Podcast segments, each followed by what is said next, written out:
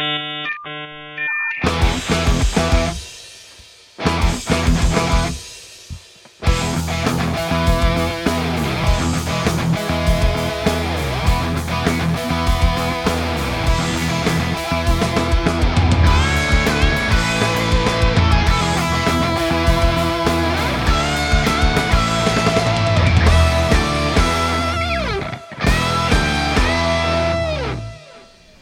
Welcome to Fax Machine.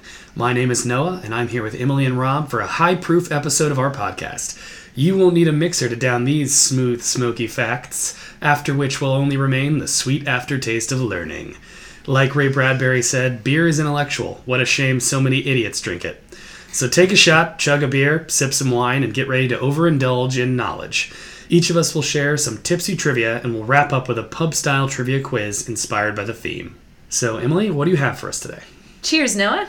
So, this week I learned that Johnny Appleseed, memorialized in American folklore as an adventuring, gentle soul who wandered the Midwest, seeding acres upon acres of the trees that lend him his name, wasn't actually growing apples for healthy snacking and keeping the doctor away. Rather, his apples were designated for perhaps less wholesome, but indubitably more enjoyable purpose booze. Ah. Yeah. So I think it's necessary to put this in context, since it's not like America was just innocently munching on apples until Johnny Appleseed came along and gave them something worth fermenting. Uh, in the 18th and 19th centuries, in much of America, as elsewhere in the world, alcoholic beverages were generally safer than water, which is more susceptible to contamination by bacteria and other nasty stuff.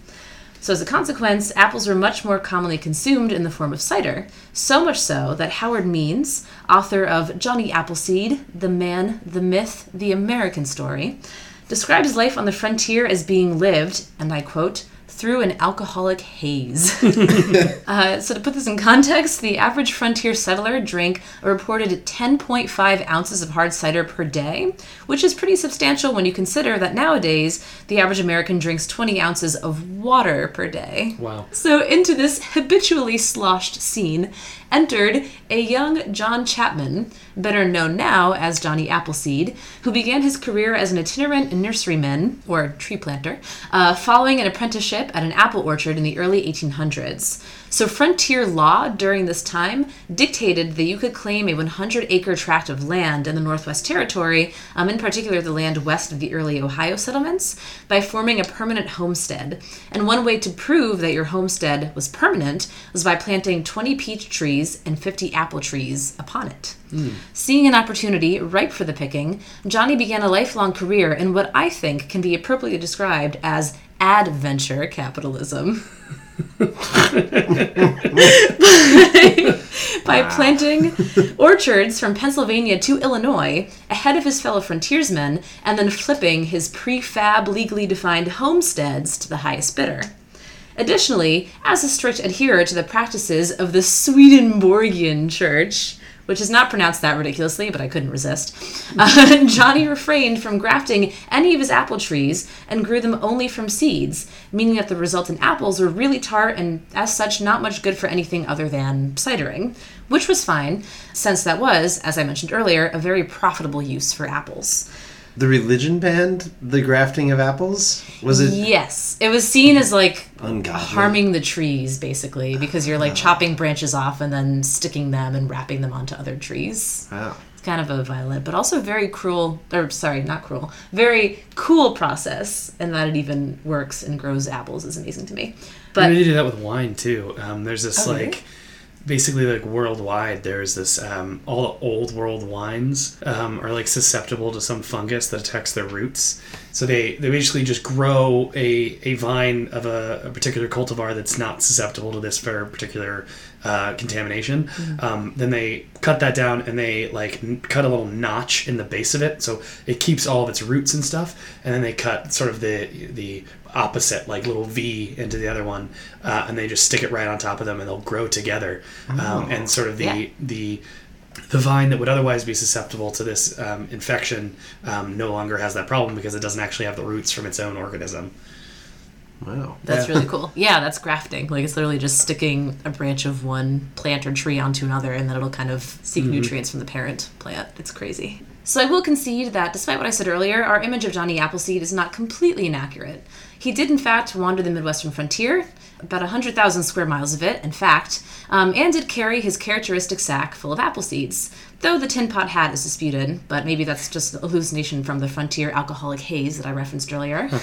but regardless, I think the true story of Johnny Appleseed as an entrepreneurial, settlement surfing freelancer even better captures the American imagination, and not only because his appearance would probably blend in very well with Brooklyners nowadays. Brooklynites. Brooklynites nowadays. So, one other thing that I kind of want to mention about Johnny Appleseed and his legacy um, in relation to alcohol and cider in particular. So, he, like many other well loved elements of American culture, was also a target of teetotaling fanaticism during Prohibition. And as his apple trees were indelibly associated with cider, um, actually, a lot of his orchards were destroyed, and we don't have any of his trees today because during Prohibition, uh, axe wielding FBI agents and also temperance crusaders chopped them and burned them down Wow. during Prohibition. In addition to this, uh, part of the notion that we have of Johnny Appleseed nowadays as, again, this kind of wholesome figure uh, who just seeded apple trees everywhere for America to munch on, uh, was also propagated by the Women's Christian Temperance Union um, with the idea of sort of softening and rebranding his image and, again, kind of taking any element of alcohol from American history for the sake of the children and you know having a more temperate pious society. However there is still one known remaining johnny appleseed planted tree and it can be found in savannah ohio. Um, it is certified as the last survivor of the thousands that he planted over 150 years ago and something that i find kind of funny uh, the type of apple tree that it is is called a rambo tree which is pretty badass. No wonder it survived. Um, and it is still growing apples to this day so, good job, Rambo Tree. So, an interesting fact about apples. Do you guys know uh, why we think, or like why in the Western tradition that we think that the forbidden fruit was an apple, even though it is not? Why do we think so? Well, You, the- you're not gonna know it. I'm just telling you, you can guess if you want. all I know is that the Latin word for apple is malus. That is exactly it. Whoa! I'm very impressed. So Damn. that's partway there, but I'm gonna give you full credit for that. Heck yeah! And which is the the awesome. um, there's a theory that we think the forbidden fruit was an apple, either because of a misunderstanding of or a deliberate pun on the similarity of the Latin words for evil and apple. So there's a native Latin word malum, which means evil, from the adjective malus, and then malum, another Latin noun that was actually borrowed from Greek, which means apple. So there, there's this thinking that it was close enough, so they just kind of thought, "Oh, this would be kind of nice." if- Yeah. um, or maybe possibly that they read it was the tree of like evil, and that they were like, "It's the tree of good and apples." Clearly. I remember hearing, like, in, in some religious ed class when I was much younger, that like they they also said like, oh, it wasn't an apple, it was probably a pomegranate. yeah, there's a lot of other theories that um, some people think it was grapes, some think, people think it was figs. Uh, pomegranates also up there. Um, a lot of the theories about pomegranates seem to be related to the fact that there are a lot of pomegranate trees in the area that the Garden of Eden is supposed to be located, and not a lot of those theories take it for granted that the Garden of Eden didn't really exist. So it's just you know Wasn't it in like Nashville? Isn't that where Yeah. we? we no, I think the um, Church of Latter Day Saints, as we'll say, uh, thinks that it's somewhere in like I think it's Mississippi or Missouri, oh yeah. um, somewhere in the American South was the real Garden of Eden. I was looking into this a little bit, and I just thought I would look up. I would consider Johnny Appleseed an arborist. Um, I was like, who else is a famous arborist that we could talk about, or someone who like dealt with trees? And if you go to the Wikipedia page for notable arborists, you will be really disappointed by what it takes to be a notable arborist. And so some of them are legit. There's Francis Bartlett, the world's leading scientist on trees and shrub care. Um, there is um, Alex Shigo, the father of modern arboriculture. Um, and there are like all kinds, there maybe three or four famous scientists. And then you get things like Chuck Leavell, who is the two-time recipient of the Georgia Tree Farmer of the Year award, and sometime keyboardist for the Rolling Stones. Sometimes keyboardist. yeah, Sounds like he's a notable backup keyboardist for the Rolling Stones. Who just also like Moonlighting as an trees. Oh, so, so maybe maybe that's it. It's it's a notable person who is an arborist, arborist. Yeah, not someone who's like Not notable chief. for their arborism. yeah. yeah. Because another one is Liam McGough, who I, I don't think any of us have ever heard of because he was on one season of British Big Brother and he Okay. finished third and he was hmm. a tree surgeon and he is on the list of 10 notable arborists on Wikipedia's notable arborists page. And my favorite of this entire list of people who I don't think should be considered notable arborists are Canopy Cat Rescue, which is a company that has their own Animal Planet show that started airing in May 2015 called Treetop Cat Rescue, in which episodes answered two compelling questions. One, can the cat be rescued from a tall tree? And two, who is the cat's owner? Wait, so did they plant trees for the show? So because they deal in trees, like they they I oh, mean, that's all it takes. yeah. Okay. Yeah. There's a very, very weak connection here. That's yeah, it is a pretty low bar. Mm-hmm. That's fair.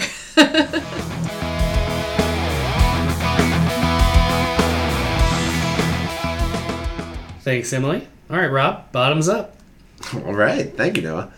This week I learned that one of the greatest riots in U.S. Army history occurred on the West Point campus on Christmas 1826 in an event known as the Eggnog Riot. I should maybe say it wasn't one of the greatest riots in, in Army history, but it was perhaps the least violent riot in Army history. Um, so this goes to the early cadet classes of West Point, um, where the Army trained their officers. In the early days of West Point, there was kind of this free culture of students enjoying alcohol, being adults, and learning the art of war. Um, that was all until Superintendent of West Point, Colonel Sylvanus Thayer, came into the picture. Um, Thayer was not a fan of drinking. Thayer was uh, not a teetotaler, but he was someone who believed that his students should be disciplined, uh, they should be behaving, um, and he banned alcohol from the West Point campus. Um, and this was not well received, but uh, being Army cadets, they didn't have much choice. But it all came to a head on Christmas Eve of 1826, um, when it seems that a number of cadets snuck in several gallons of eggnog from the local town. Um, and so Thayer had suspected foul play might happen. He posted several uh, night watch guards to stand at any of the dorms, all of whom stood diligently waiting for a party to break out until midnight. And when at midnight no parties had broken out, they decided they could go to bed. Um, but one of the guards awoke to the sound of raucous partying several floors above him at about four in the morning. And so the guard walked upstairs to confront other rowdy students. Uh, upon telling them off and telling them that they would all be uh, in big trouble in the morning, he heard another party down the hallway, and he proceeded to walk down several halls, finding every door full of drunker and drunker West Point cadets.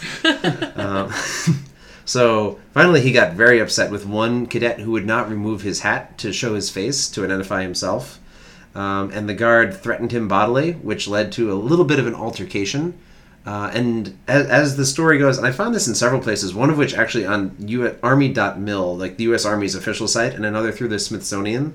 Um, that night guard left the, the initial altercation unharmed, and nothing bad had happened. But the altercation itself fired up all of the cadets. And so they went and they got their bayonets and weapons and they went to go find the guard. And this is what caused the riot. And so, all told, all the banisters and doorways in the North Dorm were almost completely destroyed.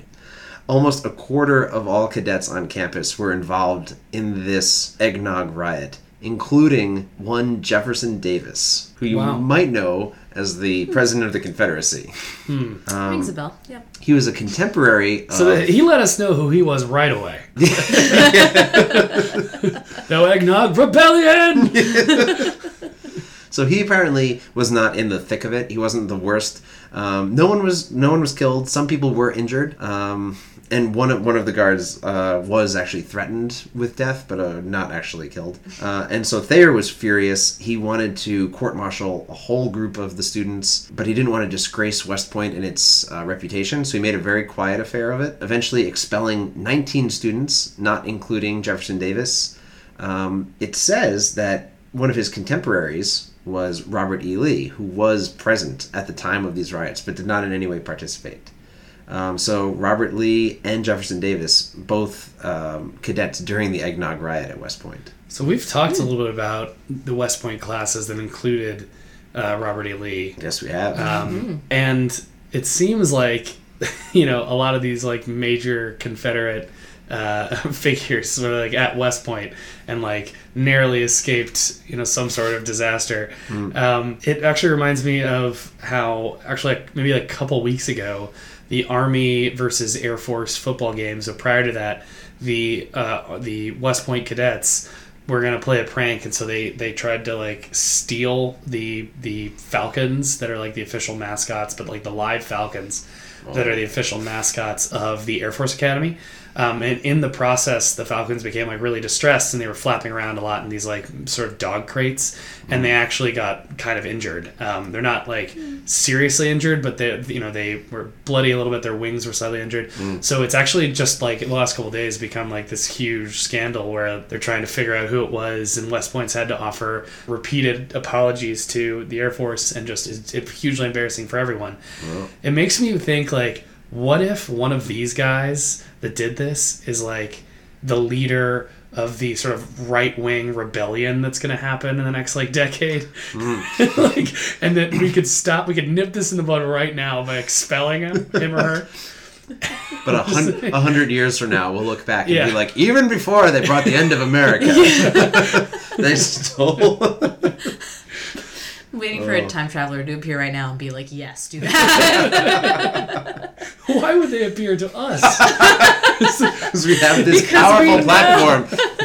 You don't know this, We're but gonna someday your huge someday, podcast will be heard in Stay every household. optimistic. One of the hundred people who will listen to this can change the world. but so, I guess to that point, they did only expel 19 people because they were afraid to expel more in this particular um, affair. Um, if you look it up on Google, the Eggnog Riot, it, it comes up with the subtitle Incident. Ah, which is what it's been classified as. But Thayer was pretty furious, and he actually thought the layout of the dorm was responsible because you could have a lot of students go into the dorm and then not really be accountable for anything, and they could sneak in one door on the far side and get all the way to their rooms. So modern dorms that they, they actually tore down the north dorms as a result of this and rebuilt them so that all the rooms have separate access. So if you walk into your room, um, you're visibly walking right into your door, and so you can't like sneak in a back door of your dorm anymore. And they thought that this would deter um, like the smuggling in of alcohol or anything else and make everyone feel a little bit more like um, a little bit more guarded about what they would do on campus. So, since this fact is about eggnog and we're after Thanksgiving, I think we can get a little Christmassy. Um, I looked more into eggnog and found something kind of cool and kind of close to home for us at least. So, the recipe for salmonella free uh, eggnog with real eggs has been long known and was recently empirically confirmed by the Laboratory of Bacterial Pathogenesis and Immunology at Rockefeller University, which is just down the street from where we're recording right now. oh hey Uh, spoiler alert: the booze is key. so, in an over five decades old tradition started by microbiologist Dr. Rebecca Lancefield and maintained by current lab head Dr. Vincent Fischetti, uh, the lab makes a batch of eggnog before Thanksgiving, ages it for about a month in the lab's cold room. I'm not sure if that part of it's still true, um, but if they are, and if it is, and we're outing them, then I'm sorry. it's usually not allowed. And uh, they then serve it at their holiday party in December. So in 2010, uh, the WNYC radio program Science Friday ran a little experiment in tandem with the Fischetti lab, wherein they basically purposefully added salmonella to a batch of their eggnog to mimic what might happen if a contaminated egg is included in the preparation of the eggnog. And over several weeks, uh, they tested the eggnog for evidence of salmonella. So, in early tests, earlier in their time course, uh, there's still lots of bacteria, but between one and three weeks after preparing the eggnog, the salmonella was basically totally gone, probably wiped away by all the alcohol that was in the eggnog. So, the caveats here, of course, small sample size. This was only done once, but based on that and also the many decades of this recipe being made and consumed by microbiologists who presumably know a little bit about, you know, bacteria and how it multiplies. one would hope Uh, yeah, exactly. Uh, this recipe seems to be good for producing real eggnog that won't make you very sick. Um, and we'll post the recipe for this on the Instagram as well. So Nice. make and consume at your own risk, but enjoy. Happy holidays. it's a good use of a plus four walk-in fridge i think I, I think so. Certainly a lot more fun than just media and usual stuff we keep in there. Especially, I would always walk in in the summer and be 100 degree days, and I would just go Oh, walk into the in, plus yeah. four. Yeah, stand there, Breathe in. stand there until like the alarm started going off for my body heat, and then All right, thanks, Rob. And it's my turn. This week I learned that last month in Minnesota, people called the cops on drunk and disorderly birds. wow, Yeah. So, due to an earlier than usual frost in Gilbert, Minnesota, the berries often eaten by birds in the area had started to ferment earlier than usual as well. After birds began flying straight into people's windshields and falling straight out of trees, Gilbert, Minnesota police had to issue a statement to quell people's concerns. And it goes like this The Gilbert Police Department has received several reports of birds that appear to be, quote, under the influence, flying into windows, cars, and acting confused. There is no need to call law enforcement about these birds, as they should sober up within a short period of time. However, we would like you to call the GPD if you see the following Woodstock pushing Snoopy out of the doghouse for no apparent reason, the Roadrunner jumping in and out of traffic, Big Bird operating a motor vehicle in an unsafe manner, or any other birds after midnight with Taco Bell menu items. wow. this is an actual press release uh, from Gilbert PD. So it's thought that these birds normally migrate south before the berries start to ferment, um, and that it was the younger birds that were the most susceptible to intoxication uh, because their livers aren't as developed as those of the older birds. So this actually happens a lot, though. Um, in 2012, a group of California scientists who performed necropsies on several flocks of a bird called uh, the cedar waxwing that had collided with hard surfaces found that all of them had recently gorged on overripe berries. So they published a paper entitled Strong Circumstantial Evidence for Ethanol Toxicosis in Cedar Waxwings in the Journal of Ornithology and concluded that, quote, flying under the influence of ethanol, end quote, had led to their deaths. So some birds, such as robins, cedar waxwings, and thrushes, are all particularly vulnerable around this time of year because they're trying to eat as much food as they possibly can prior to their journey south of the winter. So if these, you know, berries uh, start to ferment earlier, they'll just be going from bush to bush, eating more and more, getting drunker and drunker, um, and that's when they have a lot of the accidents. So some other other examples: the Audubon Society of Portland, Oregon, apparently operates what is effectively a drunk tank for birds. Um, their conservation director Bob Sallinger says sometimes they are picked up after crashing into windows. Others are just found disoriented on the ground. We will hold them in captivity until they sober up and then set them free. Um, Do a they give them like tiny bird Advil and like a little cup, That'd cup nice. of water? I don't know. Bird Pedialyte. I think I think this same guy uh, in this Washington Post article that I read uh, said that um, people don't really know what to do when they see them like smash into windows or fall out of trees. But generally, the best idea is to either like call like sort of a, a bird sanctuary if there's one nearby or any sort of like wildlife conservation agency. Um, but usually they're fine if you just leave them alone and like let them just sort of lay there and be quiet for a while. Is like actually his words because I'm like that's exactly what I need. I just lay there in silence and recover. Um, And you're like, don't stop talking to me. No, sir, you have to leave the bar now. No, I just want to stay. Yeah. So the effects of alcohol on birds, though, don't doesn't just stop at flying into windows. So researchers from Oregon Health and Science University found that zebra finches have trouble producing their songs after drinking juice spiked with ethanol. As a result, the birds' songs were quieter and less organized. The point of the study wasn't just to, you know, get birds pissed and laugh at them. It was to try to understand the effect of alcohol on human speech. Because we really don't understand precisely why alcohol should impair speech at all, but it does, kind of in the same way it does with birdsong. Although interestingly, if you read the study, the zebra finches drank to a blood alcohol content at which most humans would be extremely impaired. But other than the song problems, they were fine. So birds can actually really hold their liquor. Um, but in researching this story, I found an article by James Hamblin in The Atlantic that opens Birds might not be better than us after all. They have fancy hollow bones and the gift of graceful flight, but in the sense that we are all just floating around looking for fermented berries, there is existential parody.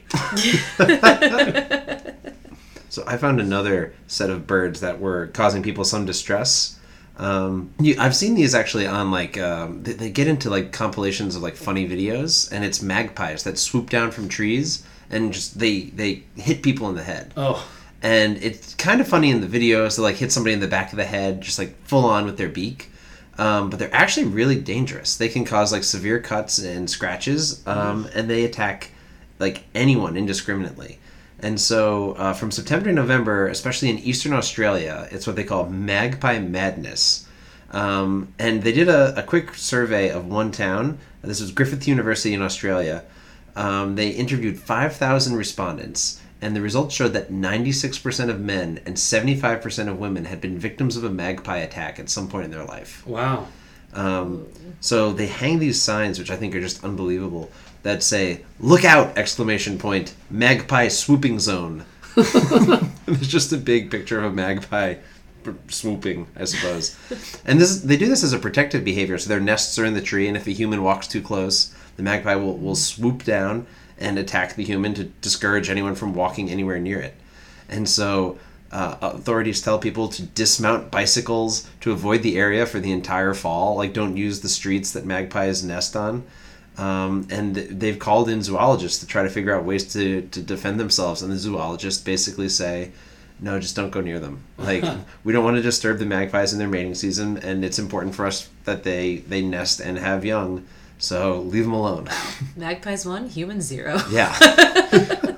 I was also looking into other uh, studies about animals who drink, and the Smithsonian had a piece a few years ago based on the idea that, uh, well, based on one particular story, which was quite quite fun. Long story short, a moose got stuck in a tree eating fermented apples. Let's just cut to the chase. And so this happened somewhere in Sweden. There was a moose just like completely in a tree and it couldn't get down, and it had gotten drunk eating apples that had had fermented. Um, and so the Smithsonian covered the story and said, "What other animals get drunk on stuff?" Um, and so they actually documented a, a few really interesting animals. Um, tree shrews and, and an animal called the slow loris that feed on fermented nectar of animals. Uh, in a 2008 PNAS study, um, PNAS. but uh, The proceedings of the National Academy of Sciences Or are often peanuts. referred to as PNAS, or if you're in a hurry, PNAS. This is- so, in a 2008 study in the Proceedings of the National Academy of Sciences, or PNAS, or PNAS, the results showed that lorises and tree shrews seem to have developed a mechanism to deal with the high level of alcohol and not get drunk. Um, believing that the amount of alcohol, this is a quote from uh, Andre Lachance, who is uh, one of the authors of the study, a microbiologist. The amount of alcohol we're talking about is huge, several times the legal limit in most countries, and they show no signs of impairment whatsoever. Um, there's a long standing rumor that elephants can get drunk and be disorderly and several studies have tried to find if this is true or not, and almost all of them have kind of debunked the idea that elephants would, could get drunk. Um, but one thing that, that kind of debunks the theory is that elephants, given the choice between ripe fruit on the tree and fruit that's on the ground fermenting, is they will always eat the ripe fruit first. In a in a 2006 study in the Physicolog Physiolog. In a 2006 study in a physiological and biochemical zoology journal. I mean, they could just be smart and know that it's better to drink on a full stomach. This Yeah. is true too. Mm. But the, uh, the the real kicker in this study was if an elephant did eat rotten fruit, the amount that it would have to eat to get drunk would be 1,400 pieces of exceptionally fermented fruit. But there was one study I found as well, a 2006 methods paper uh, that looked at macaque monkeys. Um, and I was really excited about this study because they got monkeys drunk, and I thought that could only be good. Very cool. but what they found that was interesting was younger monkeys tended to drink more than older monkeys, um, believing that older monkeys were more concerned with social grooming and would not want to uh, miss social cues that would be important in the in the social life. And monkeys who were more loners drank more than monkeys that were part of an internal social circuit. They're just like us.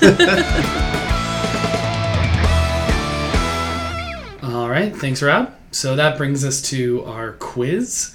So the answers to the questions in this quiz all match a secret theme, Ooh. and that theme is related to alcohol in some way. So I want you guys to try to guess the theme as early as possible. Wow. right. Okay. Alright. So, question one. The name of what woodwind instrument means small in Italian, although it is called ottavino in Italy? Piccolo. That's piccolo, yeah. And ottavino means little octave, uh, referencing the fact that the piccolo is always played one octave higher than it's written in the sheet music. Ah, okay. Glow. Okay. Alright, noted. So, question two. Statistically speaking, the hardest spare to pick up in bowling is the Greek church, or when pens are up at the 4, 6, 7, 9, and 10 positions, what is the second hardest spare?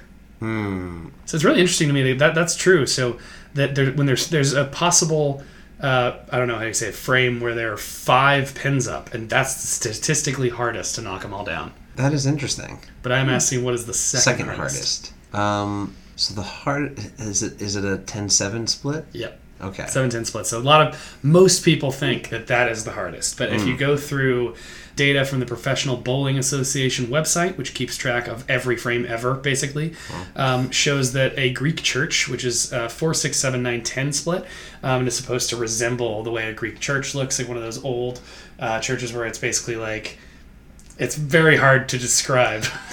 Just that they're like different like sort of numbers of spires in different places and they're said to resemble the locations of the pins in this uh, in this particular setup Oh. um, and so a greek church split is hit only once in every 390 attempts and a 710 split is converted to a spare once every 145 attempts Oh wow. Wow. so in raw averages, the typical professional bowler makes a 7-10 split at the same rate that a typical NFL kicker misses the extra point after a touchdown. So it's not very often, but you're still hoping for it every time. Yeah. Yeah. so uh, question three: What Grammy-nominated singer, actress, and Barney and Friends alum once took a red carpet picture in bad lighting, prompting the internet to suggest that the woman pictured was actually her twin sister named Poot, who had been kept in a basement her whole life until that very moment. wow. So this is a conspiracy theory too. yes. Oh my. Okay. Okay. Um. Okay. You said what? What winning actress? Grammy-nominated act singer. Oh, Grammy nominated singer. And actress. she was And Barney Barney and and Friends Friends. alum. Okay, so right offhand, I've got Demi Lovato and Ariana Grande. Does does the name Poot have anything to do with the actual? No, celebrity's the name Poot is just like it's such a it's just a crazy picture. It's just like the lighting was like very bright and it's like a weird angle so she looks like kind of like a very pale like sort of dungeon creature. like, it's, this this woman is never beautiful. seen the This sun. is a beautiful Yeah. woman who just an incredibly strange picture was taken of and people ran with this joke that she has a twin sister named Poot Wow. because of her bizarre appearance in this picture. Okay, so Interesting. and I'm trying to think of just how old Barney is in order to say like how old this person could be, because I, I think they could be like in their 40s and still have been a Barney alum. Can you give us any kind of hint as to the type of music? Uh, pop music. Yeah, So like a Yeah, chart topping Fergie. no. No, I have no idea. Uh, okay, Not so clue. any I'll tell you it was one of the two people you guessed earlier. Oh, is it is it Demi Lovato? It's Demi Lovato. Okay, nice. Um, this is the picture. I didn't know there was a thing. Okay. So I've seen that before. Yeah, it's this is a this is a super weird but totally true fact. Um, so lots of Wikipedia pages were edited in response to this meme. One was they created the entry for Poot Lovato, uh, which said that quote she was released after what appears to have been years, if not decades, and also quote rumor has it that she has the voice of a feral angel. oh my god. The entry for basement was edited to include Poot Lovato's old home. The, Wiki- the Someone Wikipedia. was thorough. The Wikipedia article for outside was edited to read the place Poot Lovato went after she left the basement. and hashtag free Poot trended on Twitter. Oh my god. I can't believe I missed it. Ugh. Okay. So to recap, we have Piccolo, 710 split, Mm-hmm. and Demi Lovato. or Poot. Well, the answer was Demi Lovato, right? yeah. Okay. Okay, Demi. So Pico, Demi, I'm getting like prefixes. what does it say in the Mad Hatter's hat? What size is it? Ten and three quarters. No, that's Uh, something like- that's Hogwarts. That's nine and three quarters. Nine and three quarters. quarters. Yeah. But there's definitely a fraction. Okay. Yeah. All right, guys, let All me right, give you we'll another one. Sure, sure. All right. So, question four. What was the name of the company John D. Rockefeller founded and that made his fortune estimated at $400 billion adjusted for inflation? He was um, Standard Oil, right? Yep. Yeah. That's the answer, Standard Oil. Um, so in 1911, uh, Standard Oil uh, was the subject of a court case, and the Supreme Court ruled that it had to be dismantled as it was in violation of federal antitrust laws. So, just to give you an idea of how large this company was, Standard Oil was broken up into the companies that later became ExxonMobil and Chevron separately, among others. Oh my gosh. So these companies remain some of the you know largest in the world, uh, and they are the, basically um, different chunks of this original company, Standard Oil, Wow. which produced at the time ninety percent of all the oil that uh, was used in America. wow. That's incredible. And so I, I didn't even really know this. I, I sort of have always known that John, you know, the Rockefeller family was very very wealthy. Um, I didn't realize that they were that John D. Rockefeller in particular was by far the richest person that has ever lived. You know, just for inflation. So, like I said, his fortune was estimated at four hundred billion dollars at its peak. That is in twenty eighteen dollars. wow. Um, when he was a kid, he apparently said that his dream was to make hundred thousand dollars, which at the time was like two and a half million. so, so then met and raised. Yep. okay, so you can add standard to your list of answers. okay. I'm still getting like units. Standard oil, vibes. Yeah. Yeah. Piccolo, Pico. Right, pico, demi. Um, Stand, that's yeah. I don't know. um, okay. How does that factor down? Okay, guys, I'm I think move it's the on. right Yep, area, but it's on. not ringing any bells. Yeah, keep going. All right, guys. Question five: What name can apply to a brand of ice cream or a brand of condoms? Uh, yes. Magnum. Magnum. Right. that is correct. Any closer? Hmm. This is mag. No. No. All right, question six. In what systems of measurement do you find the short ton, T O N, the long ton, T O N, and the ton, T O N N E, respectively? Those are all metric. No, Really? they are not all metric. Darn. Um, in what system or what systems? What systems of measurement, each Oh. respectively? Each respectively. Sorry. So one. Let's say the sh- the short ton is a metric weight. Is that correct? I'll buy it. No. All right. I will buy it. Um, is the long ton metric? Long terrible- ton is a is metric, but it is a Hmm. non-SI unit that is compatible with the metric system. Okay. So Ooh. I'll, I'll say the answer is for the for the T O N N E is also known as the metric ton. So when you hear people say metric ton, they're saying M E T R I C space T O N N E. Um, so that, that Okay. is two thousand two hundred and four pounds, Hmm. and in the metric system. So you have the short ton and the long ton left. Um, Okay. I don't. I should know more systems of measure than I Yeah, guess like I, I, do. I, don't know of other ones to be honest. So there's, uh, I'll tell you that the short ton and the long ton are both in U.S. customary units. That's the system used in the United States, Okay. Oh. based on uh, sort of English, sort of you know old timey measurements. Mm-hmm. And then in the 1800s, the United Kingdom came up with this other kind, and that's what the long ton is part of. Huh. Like. Have you ever heard? I'll just tell you. Have you ever heard of imperial? I have. Okay. Yeah. Never in context. Okay. Yeah, yeah. I just know the term. So this is the okay. imperial units of measurement, um, Oh. like you know foot, pound, stuff like that. That's where they came from. So, So- imper- imperial at least sounds alcohol related. Yeah. Um, okay. So is that like a brand, a variety? an No? imperial stout was like a malted beer that came from Russia. Mm, right. Um, So so far you have Piccolo, 710 split, Demi Lovato, Standard Oil, Magnum, and Imperial. hmm. Could they all be beers? They could. I'm trying to think if they're like, if they're like names for a certain, like for like a different, like a certain variety of liquor, but nothing's Ah. catching on. Um, keep All going. right. Yeah. Keep it rolling. All right, guys. So I'll tell you at this point, I've given you things that are increasing in size. Question seven. What is the name shared by a Babylonian king mentioned in the Bible who is nicknamed the Destroyer of Nations and Morpheus' vessel in the sci fi trilogy The Matrix? That's Nebuchadnezzar, and I I get the theme now. Okay, what is it? Okay, so I, I honestly didn't know any of the first ones, but they make sense. So they are container, they're bottle sizes. Yeah. Um, uh, I think specifically for wine. For wine, yeah. Yeah. Oh. So Nebuchadnezzar is a massive, massive bottle, and then a Magnum is a size smaller.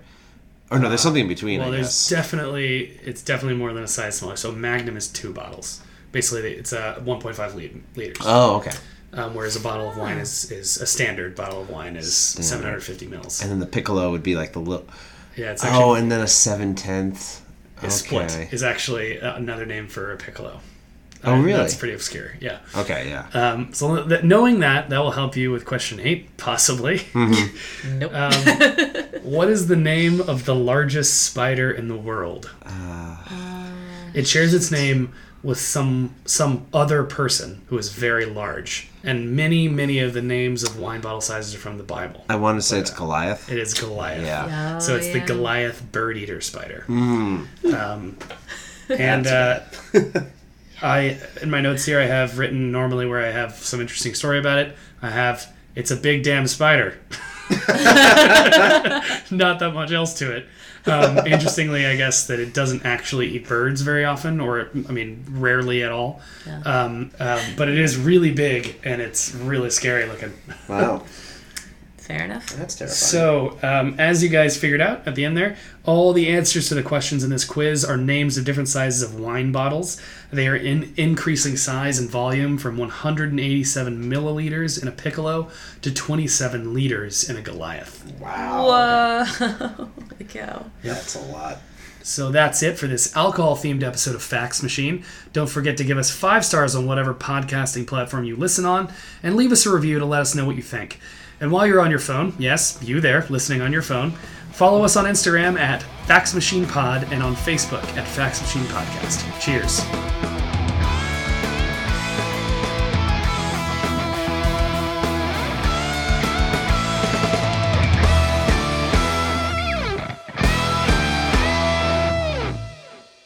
Uh, so to put this in context, the average frontier settler drank a reported 10.5 ounces of hard cider per day, hence alcoholic haze.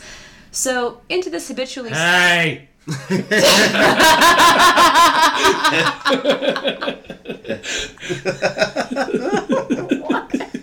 Alcoholic haze. Hey. All right.